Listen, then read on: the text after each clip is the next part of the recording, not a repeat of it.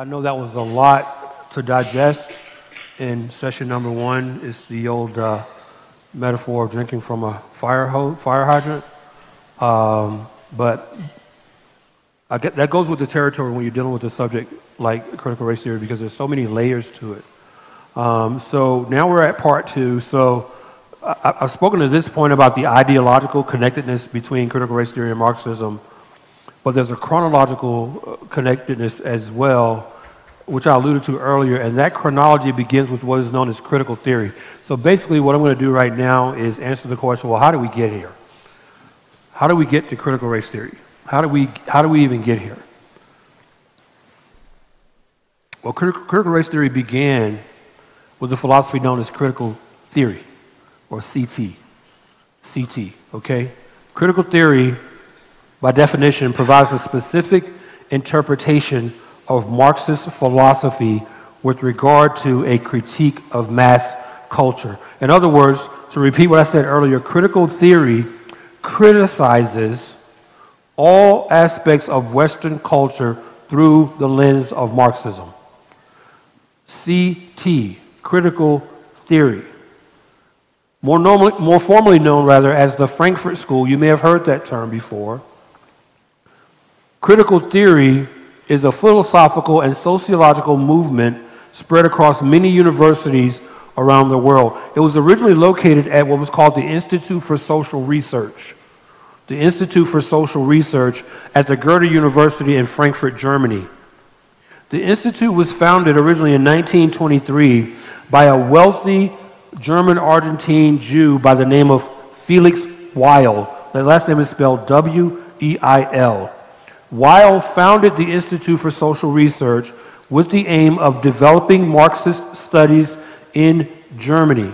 So, so Weil's objective was to teach Marxism in this institute and then have those graduates go out into all of Germany and practice that philosophy across that nation. After 1933, so the, the, the institute was founded in 1923. Ten years later, in 1933, the Nazis are in charge, and they forced the closure of the Institute of Social Research. Why'd they close it? Well, because it was run by Jews. And one thing we know about Nazis, they hated Jews.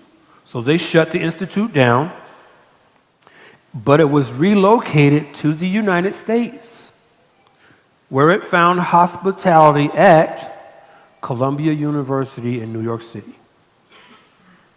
And if you were to search right now for the Institute of Social Research, Columbia University, New York, you will find that the Institute is still there at Columbia University.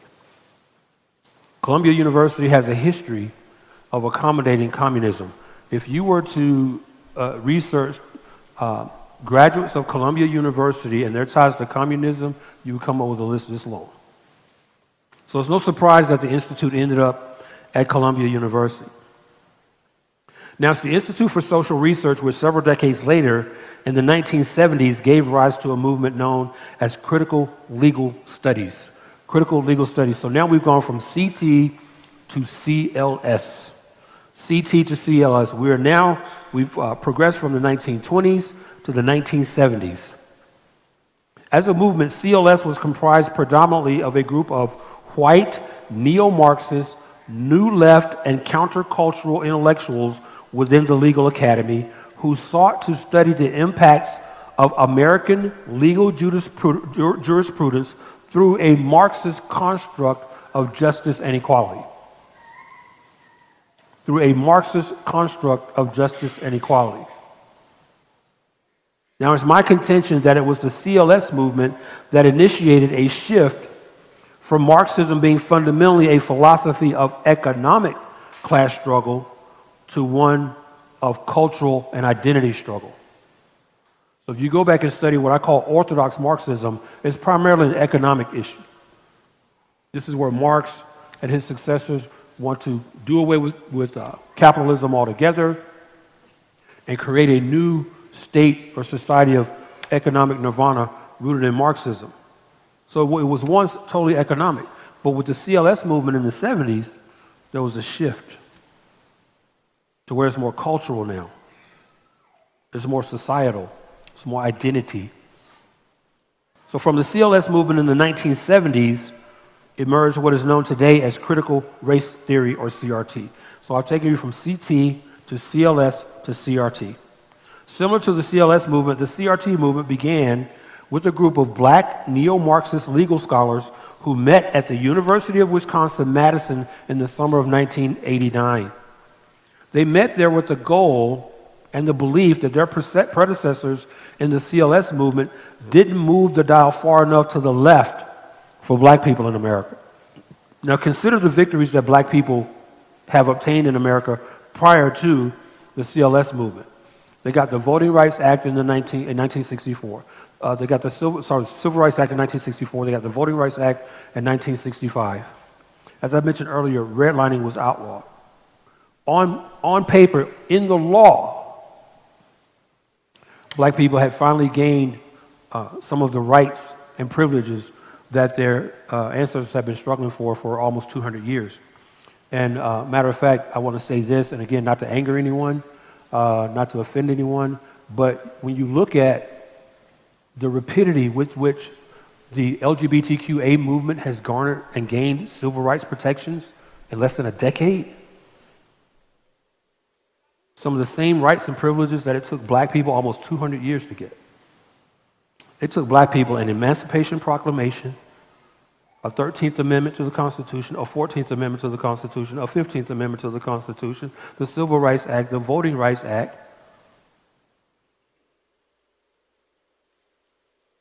All it took for LGBTQ was to elect President Obama. Boom.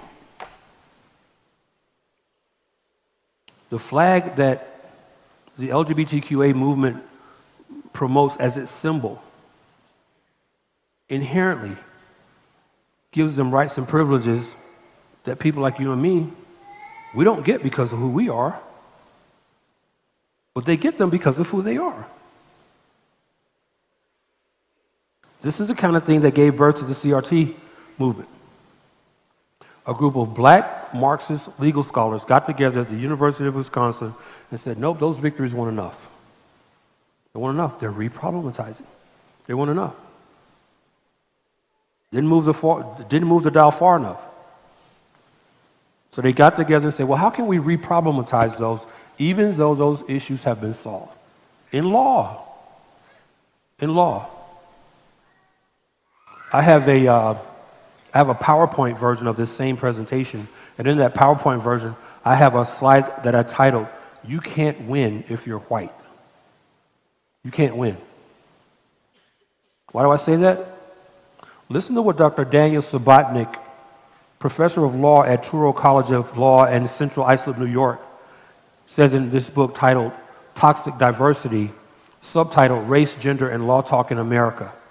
In that book, there's a chapter that Dr. Subotnik titled, What's Wrong with Critical Race Theory? subtitled, Reopening the Case for Middle Class Values. This is going to answer the question of why I titled that PowerPoint slide, If You're White, You Can't Win. Dr. Subotnik says this quote, with control of race discourse in their hands, critical race theorists turned their attention away from the legal academy and toward American culture in general. This is why I say the, the, the idea of, of economic Marxism shifted from oh, sorry, economics to a cultural construct of Marxism.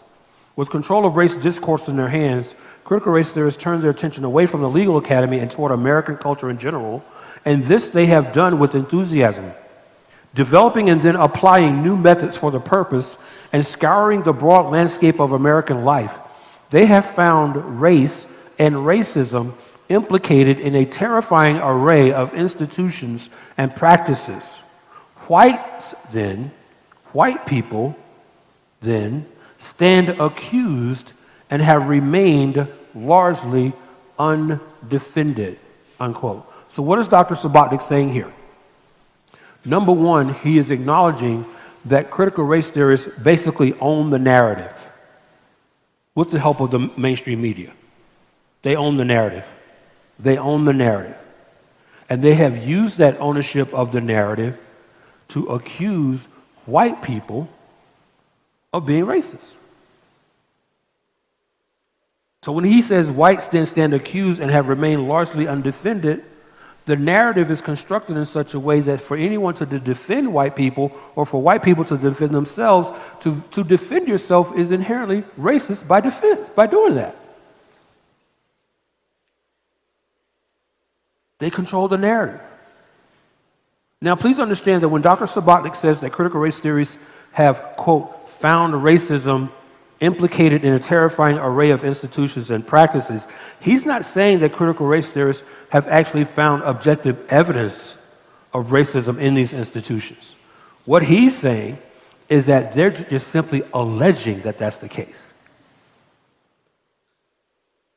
It's as if they're constantly pointing their fingers at every sociocultural dire- direction and yelling, racist, racist, racist, racist. Because that's all they have to do. That's all they have to do. All they have to do is make the allegation. That's how much control, how, how much they control the narrative. I just have to say something is racist. Now, so I walked you through CT, CLS, CRT. That's how we got to critical race theory chronologically. But what is critical race theory defined? If I were to give you a definition of critical race, how, how should, if you'd ask me, well, Darrell, how should I define critical race theory? Because even critical race theorists don't agree on the definition. I want to give you a one sentence definition of critical race theory if you're taking notes. Critical race theory, as a worldview, is built upon one main presupposition, but is supported by at least three subordinate presuppositions. Equally important, but they're subordinate. subordinate. But here's the main presuppositional thesis of critical race theory. This is a one sentence definition of what critical race theory is. Critical race theory is the idea that racism is the normal, common, and everyday experience of people of color in America. That is the fundamental presupposition upon which critical race theory is built. The idea that racism is the normal, common, and everyday experience of people of color in America. And what you have to understand is that critical race theory is completely presuppositional. This is what I said earlier. They don't have to prove anything. They control the narrative, so they don't have to prove anything. They can just assert, allege, and accuse, and it's accepted. And if you try to defend yourself, you're a racist by trying to defend yourself that you're not racist. So, this is why I say you can't win. My advice to you, unsolicited, remember now, if you're not black, you're white. If you're approached by anyone and you're engaged in a conversation around this, this topic of critical race theory, don't try to defend yourself that you're not racist. Just don't do it. It's a waste of time. It's a waste of time. Don't give them the time of day. There's a, her name escapes me right now, but I'm on social media a lot. For those of you who may follow me on Twitter, my apologies uh, because you follow, you follow me at your, own, at your own risk. But there's a woman out there who will put these little, uh, what I call little hit and run tweets that, that, that cause a stir every time she does it. But uh, what she does is she'll, she'll make these assertions like for cons- like one earlier this week, she said conservative conservatives define woke. Define woke. Well, I quote tweeted her and I said, "Don't do it. Don't do it because this is all a game. This is all a game for them. It's a game. And see, the way you play this game is by not playing the game. See, when you don't play the game, they go away. So someone asking you, well, define, do you even know what critical race theory is? Well, why don't you tell me? Flip the question back on them. See, as apologists, we need to understand not just how to answer questions, but we need to know that we have the freedom to ask, to ask questions about those questions. No, I'm not going to define what woke is. You define it. I'm not going to play the game. So you don't play the game. When they don't have people to play the game with, they go away.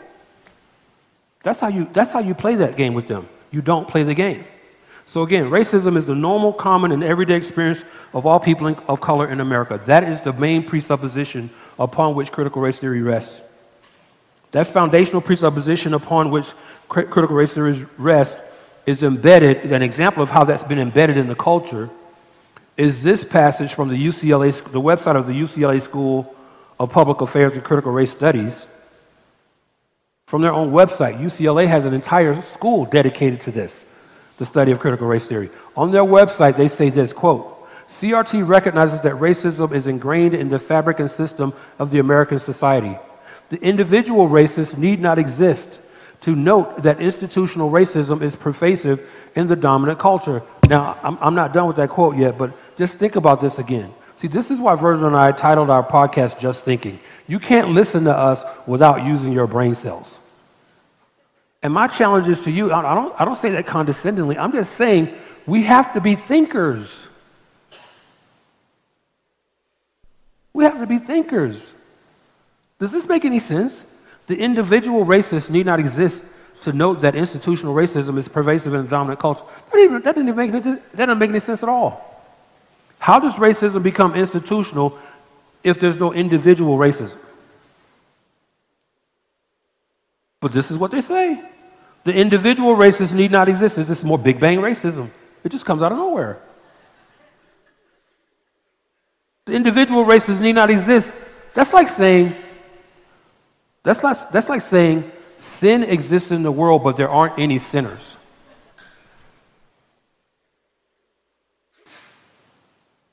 You don't need individual sinners to know that sin is in the world. Well, how does sin get into the world? Continuing with the quote, this is the analytical lens. There's that word again. This is the analytical lens that CRT uses in examining existing power structures. By the way, power structures is more Marxist vernacular. CRT identifies that these power structures are based on white privilege and white supremacy, which, per- which perpetuates rather the marginalization of people of color, unquote. Now, let's talk about marginalization of people of color for a second. By the way, everyone in this room is a person of color. Everybody. We're all different shades of melanin of the same uh, gradient of skin.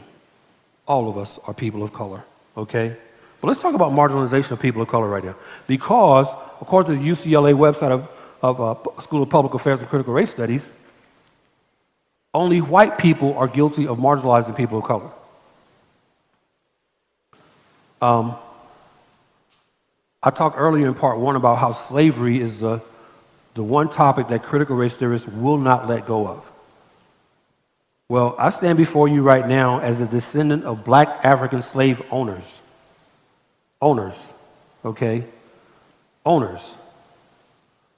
One of the myths when it comes to marginalization of people of color is that people of color don't marginalize one another. When it comes to slavery, it was people of color who first marginalized people of color. There would never have been slavery in America if there weren't first slavery in Africa. But you got people like the 1619 Project who want to start at 1619 when the first slave disembarked the White Lion slave ship and landed in Jamestown, Virginia. But you can't start at 1619. You got to go back hundreds, if not thousands of years, to West Africa, where tribal leaders sold their own people into slavery, then put them on the ships. The Portuguese didn't invade Africa. The Spaniards didn't invade Africa. The Portuguese and the Spaniards landed, Spaniards landed in Africa and negotiated contracts with African tribal leaders to sell their own people into slavery. Now, I've traced my paternal ancestry all the way back to Africa, to Guinea Bissau, West Africa, to the Balanta people, B A L A N T A. The Balanta people were rice harvesters, and they were slave traffickers. The Balanta people trafficked slaves in exchange for farming tools. They were rice farmers. These European farming tools gave them the ability to be more productive with their harvest and, and enrich themselves. There's a book by Dr. Walter Hawthorne titled Harvesting Rice, Planting Slaves and Harvesting Rice about the whole story of how the Balanta tribe participated and facilitated the, African slave trade. So again, you have to exegete the culture. Don't fall into that lie that only white people marginalize people of color. Black people were marginalizing black people before any white person ever did. But what Dr. Subotnik is here saying accurately frames the main presuppositional thesis of CRT. That is, that race is endemic to every aspect of American life. Again, it's presuppositional. That's the primary thesis upon which critical race theory makes its money. And by the way, I mean that literally. Critical race theory is making a lot of people a lot of money. A lot of money. It's making millionaires out of people. These people are writing books, they're going on uh, speaking tours. Ibram X. Kendi charge, charges $20,000 a pop to sit in front of an audience of white people so these white people can hear this guy tell them how horrible they are. They pay money to hear that. Now, just for the sake of, I don't want anybody to get us, Virgil and I, we don't charge $20,000. I just want to get that out there. Listen again to what Dr. Subotnik says in his book, Toxic Diversity. Please listen closely to this because Virgil and I are huge uh, students of the Puritans. Uh, we love the Puritans. One of my favorite Puritans is Thomas Brooks. Thomas Brooks wrote a book titled uh, Precious Remedies Against Satan's Devices. Precious Remedies Against Satan's Devices, where he goes through 12 devices that Satan uses to get the person to, tempt a, Christian to sin. Uh, device number one, he uses the metaphor of going fishing. He says Satan's primary device to tempt the soul to sin is to present the bait and hide the hook. That's what CRT does. It presents the bait but hides the hook. But see, here's the hook. Dr. Subotnik says this. He says, if race is central because racial supremacy is central to American culture, which is precisely what critical race theory presupposes, that racism is uh, uh, central to American culture, he says if race is central because racial supremacy is central to American culture, then all features of American culture are presumed tainted.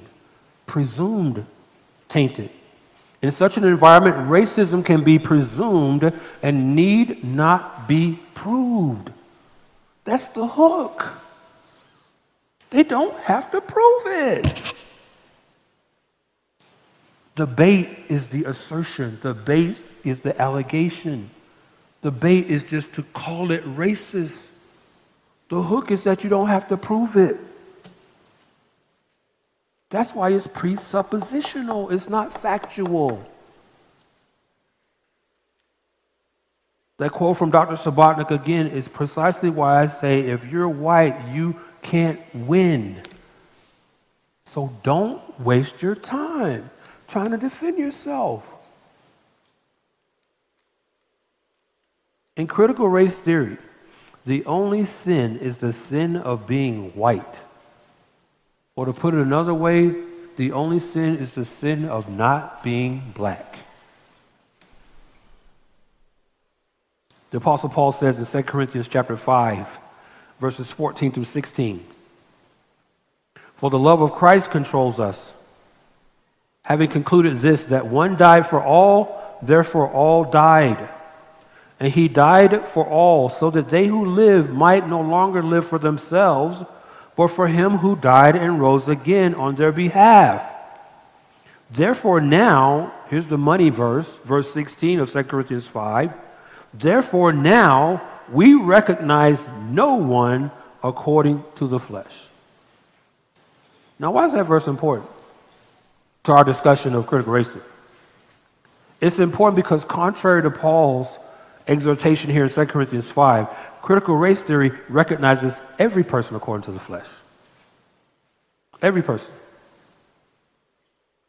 It's all about the flesh, whether it's his or her ethnicity, gender, or some other intersectional aesthetic of their personhood. Critical race theory is all rooted in fleshly identity. It's all about the flesh. It's all about division. It's all about division. See, what Paul is talking here,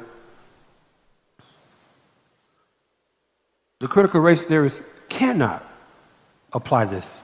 He cannot apply this precept of not living for themselves, but instead living for Christ who died and rose again on their behalf. The reason they can't afford to apply this precept is because it won't get them what they want. People ask Virgil me all the time, well, what's the payoff? what's the payoff for all this critical race theory? The payoff for critical race theory is to get paid. That's the payoff. They're, they are monetizing suffering, is what they're doing. That's why there's such an emphasis on reparations. They want money. They want to get paid. They're starting to do that in California, by the way. Have you guys, has that new news made it as far east as Lubbock, Texas? Where now they are they're, they're, they're, they're seriously looking at, but I think Newsom's going to sign this off, is, make, is, is starting to give uh, monthly checks to black people who can prove that they're descendants of slaves.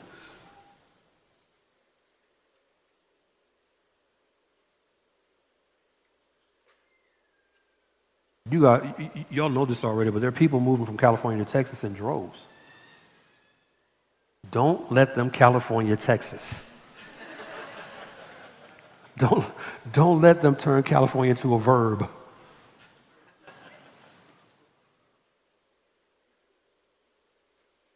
All right, so I gave you the main presupposition of critical race theory. That's your definition. Critical race theory is the idea that racism is the common everyday experience of people of color in America. And having given you that, there are at least three supporting presuppositional theses which are these, okay? There are more, but I think these are the primary. Number one is what's called the interest convergence thesis. The interest convergence thesis. Interest convergence thesis. This idea was created by the late Dr. Derrick Bell. Derrick Bell was a uh, Harvard professor, uh, and I think he died um, maybe 90s, early 2000, early 2000 era. But he, uh, Bell created this idea called interest convergence, and this thesis holds that racism benefits and advances the interests of white people always and only at the expense of black people. So the interest convergence thesis argues that where the the needs and the issues of black people converge with white people, white people are, are, are always going to choose what's best for them. That's why it's called interest convergence. White people are going to always choose what's in their best interest as those interests converge with black people. So that's number one, interest convergence thesis. Number two is what's called the social construction thesis. Social construction. The social construction thesis holds that race and races, in air quotes, race and races are products of social thought and relation, not fixed biological or scientific realities. Again, this is why race can mean anything. You can apply race, the allegation of racism to anything.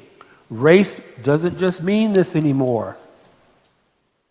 Race is political, it's economic, it's sociocultural, it's ecclesiastical. One example that is ecclesiastical is when you hear about churches who say, well, you know, we need to become more multi ethnic. That's an assertion against, it's, it's an exclusive assertion against predominantly white churches. See, predominantly black churches, they don't tell them that they need to become more multi ethnic. And by multi ethnic, what they mean is multicolored. That's really what they mean. Too many white faces in this crowd. We got to do something about that. The presumption is that church is racist. Look at all these white people. You're predominantly white because your church is racist. Presuppositional again, but you can't defend that, no. Interest convergence, social construction. Lastly, is what's called the voice of color thesis or the VOC thesis. Voice of color thesis. The voice of color thesis holds that ethnic minorities are better suited to talk about systemic oppression and marginalization. In other words, if you're white, you have no right to say anything because you're the problem. You need to let voices of color speak to these issues. You have nothing to say because you're the problem white person, so you need to just shut up and listen. This is where you get groups of white people going back to 2020 after the George Floyd uh, uh, situation in Minneapolis, kissing the feet of black people in public. You had the CEO of Chick fil A, Truett Cathy Jr., doing the same thing to Lecrae. What's the color? Interest convergence, social construction, voice of color. You're white, shut it. And remember, if you're not black, you're white. In the book The Devil and Karl Marx, The Devil and Karl Marx, Dr. Paul Kengor, professor of political science at Grove City College in Grove City, Pennsylvania, makes the following assessment of today's culture up against the backdrop of Marxism in a chapter of that book titled Fundamental Transformation. Where we heard that phrase before. Fundamental transfer, Transformation. I'm going to quote now from the book by Dr. Paul Kengor, The Devil and Karl Marx. This is a rather lengthy passage, but I need you guys to hang in there with me because he nails it in describing what the current culture is up against the backdrop of Marxism. Quoting Dr. Kengor, in a crucial respect, classical Marxism and cultural Marxism will always bear an essential enduring commonality, one that explains a lot about today's modern left. Both classical Marxists and cultural Marxists see history as a series of struggles that divide the world into hostile slash antagonistic groups of oppressors and the oppressed. I said earlier, part one, white people, you're always the oppressor. Always. Black people are always the oppressed. Both groups seek out victim groups as the anointed group that will also serve as society's redeemer group. The victim group becomes the agent for emancipation in ushering in the new and better world. This is why I said in part one that the critical race theory worldview is eschatological because they want to bring in, they want to destroy this current world and usher in a new one. Never think of eschatology as just the end of something. It's the end of something and replacing it with something else. It's never just the end of something. The Marxists must always then be on the search for the newest victim class, which in turn must always be made aware of its victimization. Its consciousness must be raised. In classical Marxism, this was simple. The victim group was identified by class and economics. It was the proletariat, it was the factory worker. In cultural Marxism, however, this has not been so simple because the culture is always changing. The victim group is constantly being searched for anew by the cultural Marxists. This is, matter of fact, let me just pause here and say this is what is populating your public schools now. You've got teachers who are cultural Marxists. They're cultural Marxists. All the pride flags in the classroom, all the BLM flags in the classroom, that's Marxism. If you listen to the two episodes on Black Lives Matter that Virgil and I released in uh, the summer of 2020, we quoted from the three co founders of BLM, Patrisse Cullors, Opal Tometi, and, and um, um, Alicia Garza. Quoted, we're trained Marxists, they said. Your public schools here across America are increasingly becoming populated with uh, trained Marxists.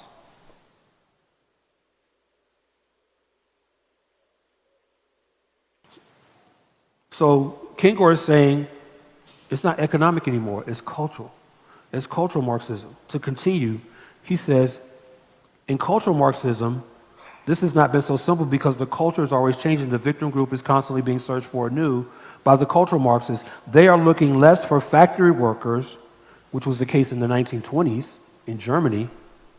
They are looking less for factory workers than cultural workers. Forget the factory floor, that project failed long ago. The new recruiting, recruiting ground is the classroom floor, the campus, the university, the schools.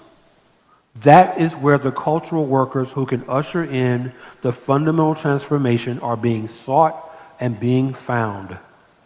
These modern cultural revolutionaries are succeeding magnificently in redefining everything from marriage and family to sexuality and gender. This is why nobody can define what a woman is anymore.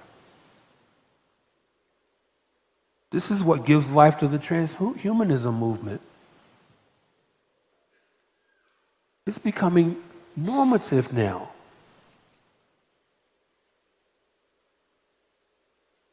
To surgically remove the breasts from little girls. I mean, if that, if that doesn't trouble you, I don't know what I don't know what to say. It's a total cultural rejection of the imago Dei. In Genesis 1:27, it says God created man, man, male and female in his image, and he blessed them. This movement is saying, no, you're cursed. Teachers in public school, they're not, they shouldn't even be called teachers. They're corrupters. I don't use the word groomers, I think that's too nice a word. They're corrupters. They possess this warped, sinful mindset that we see in Romans 1, and they're imparting them onto these innocent children as young as kindergarten. Indoctrinating them, convincing them while they're in the presence of, the, they've got a captive audience of these two stu- students for six, seven hours a day, and they're indoctrinating them. You're not a boy, you're really a girl. You're not really a girl. Don't you feel, don't you like wearing pants?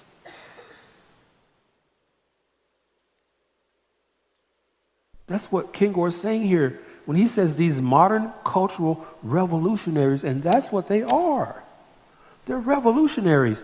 They're succeeding magnificently in redefining everything from marriage and family to sexuality and gender. Did you hear recently in New York, the New York Supreme Court has ruled that polyamorous relationships have the same rights as two person relationships?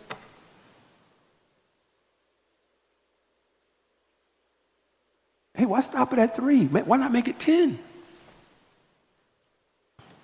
See, as you exegete the culture through the lens of Romans 1, and I've been convicted about this recently, where we read in Romans 1 where God turned them over to a depraved mind. He didn't just turn them over to a depraved mind. It says that he turned them over to a depraved mind to do the desires that they want to do. We're seeing more and more every day the reality of Jeremiah 17 9, that the heart is desperately sick and wicked, and there is no depth to which the sinful, unregenerate heart will go.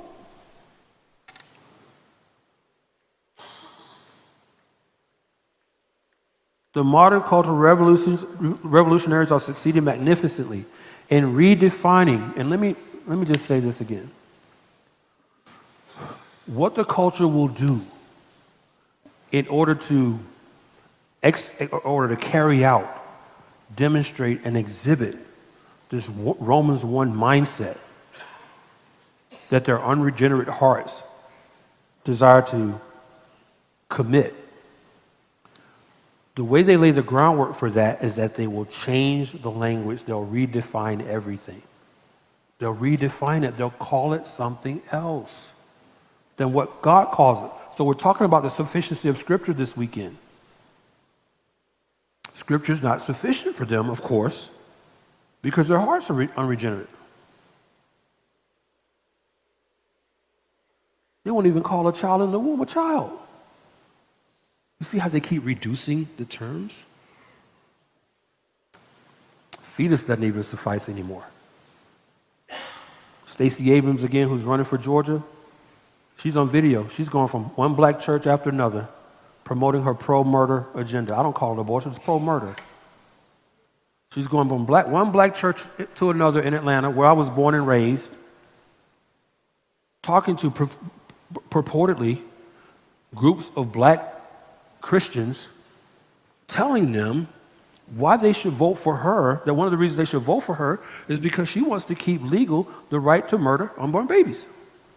But she'll go in and argue. I saw her recently in a video said, well, it's up for grabs. Nobody has agreement on actually the, the exact point in time when a life begins.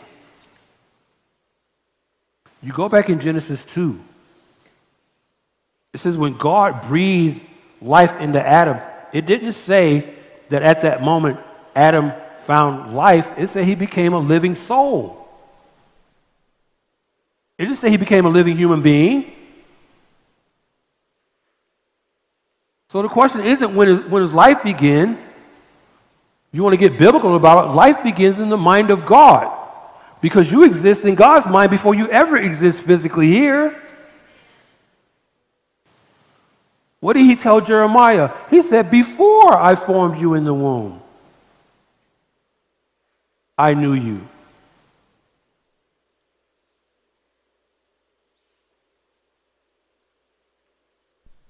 You have to learn to exegete these words that they use. Don't let these words go over your head. They're redefining everything. Kengor says this is where today's Marxists in America and the West are toiling hard. In the schools, they are working diligently on the cultural front. This is where they are confident. Listen to this. This is where they are confident that they can finally take down the West and its Judeo Christian bedrock that Marx and a long line of disciples looked to smash. That is the goal of, fundamentally, the goal of critical race theory to take down the Judeo Christian West, to destroy it, and replace it with cultural Marxism. Now, I'm going to close here shortly, but I want to give you five reasons why critical race theory is unbiblical. At least five reasons. Okay, there are more, but I've got five reasons. Five reasons why critical race theory is unbiblical. At least these five. Okay? At least these five. Reason number one why critical race theory is unbiblical is that it categorizes image bearers of God into groups for the purpose of causing division and antagonistic class struggle. You heard that from the mouth of critical race theorists themselves. That's not my opinion. That's what they say. That's reason number one. It categorizes image bearers of God into groups for the purpose of causing division and antagonistic class struggle. I'll leave that slide up a couple more seconds so you can take that, or if you want to snap a picture of it, you're welcome to do that as well.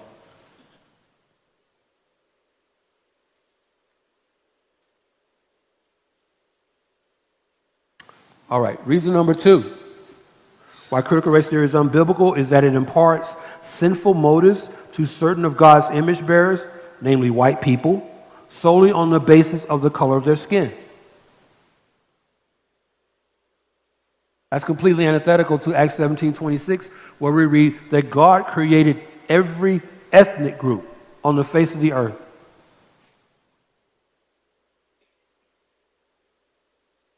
It imparts sinful motives to certain of God's image bearers solely on the basis of the color of their skin, namely white people. So you're guilty. If you're white, you're guilty by existing. You're guilty by virtue of existing.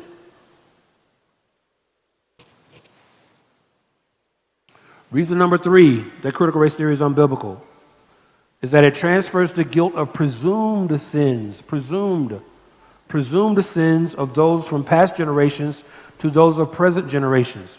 Past generations meaning my ancestors and your oppressors, my oppressed past generations to those of present generations. I call this sin by proxy. Sin by proxy. Again, you're guilty. If you're white, you're guilty by proxy. You haven't done anything to me personally, but because you're white, you're guilty by proxy of what your ancestors, what, what is presumed your ancestors did to my ancestors. So you're guilty by proxy. Again, you can't win. If you're white, you can't win this. Reason number four that critical race theory is unbiblical is that it is rooted in the sin of ethnic partiality. That's a violation of James chapter 2, verse 9, and others. It is rooted in the sin of ethnic partiality.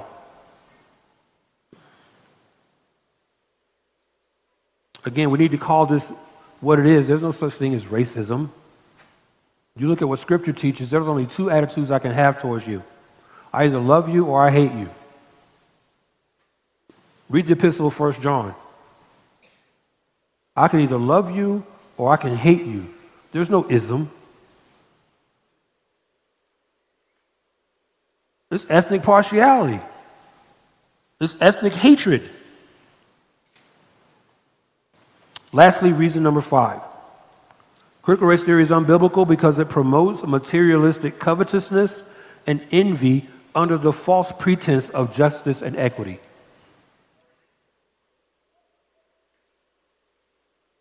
So, in other words, critical race theory promotes the idea that it's okay to take what rightfully belongs to other people and give it to someone else because that's equity. That's what DEI does. DEI discriminates in hiring because of the color of someone's skin. So, a, an equally qualified white person will not get a job over an unqualified black person. That black person is going to get that job solely because of this.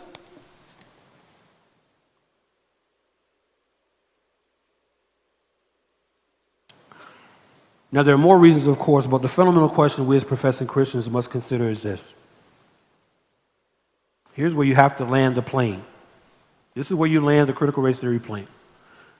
Is critical race theory compatible with Christianity? Now, I just gave you five reasons why it's not. Is critical race theory compatible with Christianity? Now, I want to answer that question by quoting a passage from an article titled Christianity or Critical Theory by Dr. Eric B. Watkins. Dr. Watkins is senior pastor of Harvest Orthodox Presbyterian Church in San Marcos, California. And the article from which I'm about to quote is published in the October 2021 issue of Table Talk magazine, which is published by Ligonier Ministries.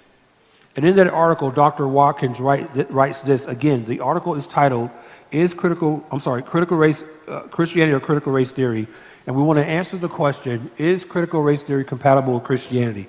Dr. Watkins says this quote, Is critical theory's worldview compatible with Christianity? This is an important question.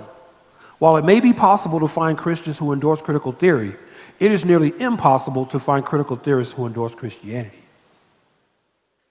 This is because Christianity is an overarching system of thought that seeks to define reality and posits objective moral values. According to critical theory, Christianity fosters unsafe ideologies and institutions that perpetuate anti scientific thought, intolerance for certain sexual behaviors, parochialism, patriarchy, and a punishing authoritarianism for any who do not conform. Pre Enlightenment Christianity is seen as stuck in the dark ages of intellectual barbarism, and the post Enlightenment church is viewed as perpetuating colonialism, racism, sexism, chauvinism, and homophobia. Critical theory is critical of virtually all worldviews, including Christianity. Its goal is human autonomy from any objective authority whatsoever. Unquote. Now, I want to wrap up by touching on the goal of critical race theory in public schools. I commented on that a little bit earlier. But I want to reiterate that for just a couple minutes. Because, contrary to what many Marxists, crits, and black liberation theologians would have you believe, Critical race theory is not merely some innocuous, innocent way of promoting anti racism or of teaching people about the history of racism in America or of understanding how the power dynamics of white supremacy have operated in this nation. That's what a crit will tell you. A crit will tell you, well, critical race theory, critical race theory is just a way to, to uh, teach history about uh, the history of slavery in America. Mm-mm. Mm-mm. If history is history, you don't need critical race to, to filter that history through. History is history. Why do I need critical race theory to teach me about what is objectively unchangeable, immutable history? The history is what it is. But listen to this. Again, talking about the goal of critical race theory in public schools. If you've been asleep so far about what's going on in your public school system, you better wake up after you hear this.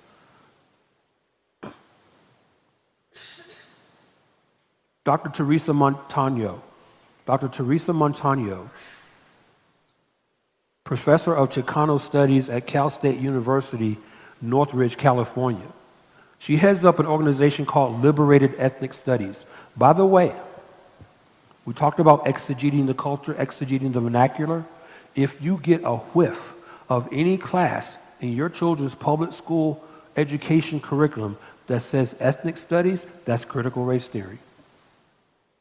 That is not history, it's critical race theory. How do I know? I'm going to quote directly from Teresa Montano, a Marxist critical race theorist professor, heads up a group called Liberal Ethnic Studies. And in a video that you can find on YouTube, she was on a Zoom call with other members of this organization, and she said this. I am quoting. I don't want anyone to misquote me because I'm quoting from Dr. Teresa Montano. She says ethnic studies is more than pedagogy and content. Ethnic studies is about creating change in the community. And what you will see in the lessons that follow are how classroom teachers begin to use critical race theory connected to ethnic studies. So there you have it. Ethnic studies is critical race theory in her own words. What you will see is how classroom teachers begin to use critical race theory connected to ethnic studies in a way to empower and to create social justice activists out of our students.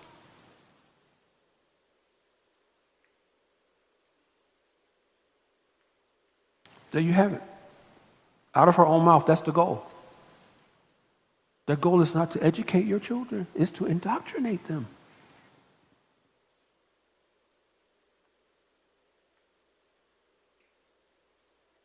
They want to create social justice activists out of our students. Remember, look at that possessive pronoun there. They're ours. They're ours. They're not yours. These children are going to come home to you. You send them to school as little Jimmy, little Bobby, little Susie, little Mary. They're going to come home raising this fist. They're going to come home with a rainbow flag tucked in their backpack where you can't see it. And ultimately, your children are going to come home from school hating you. That's the goal here, is to send your children home hating you.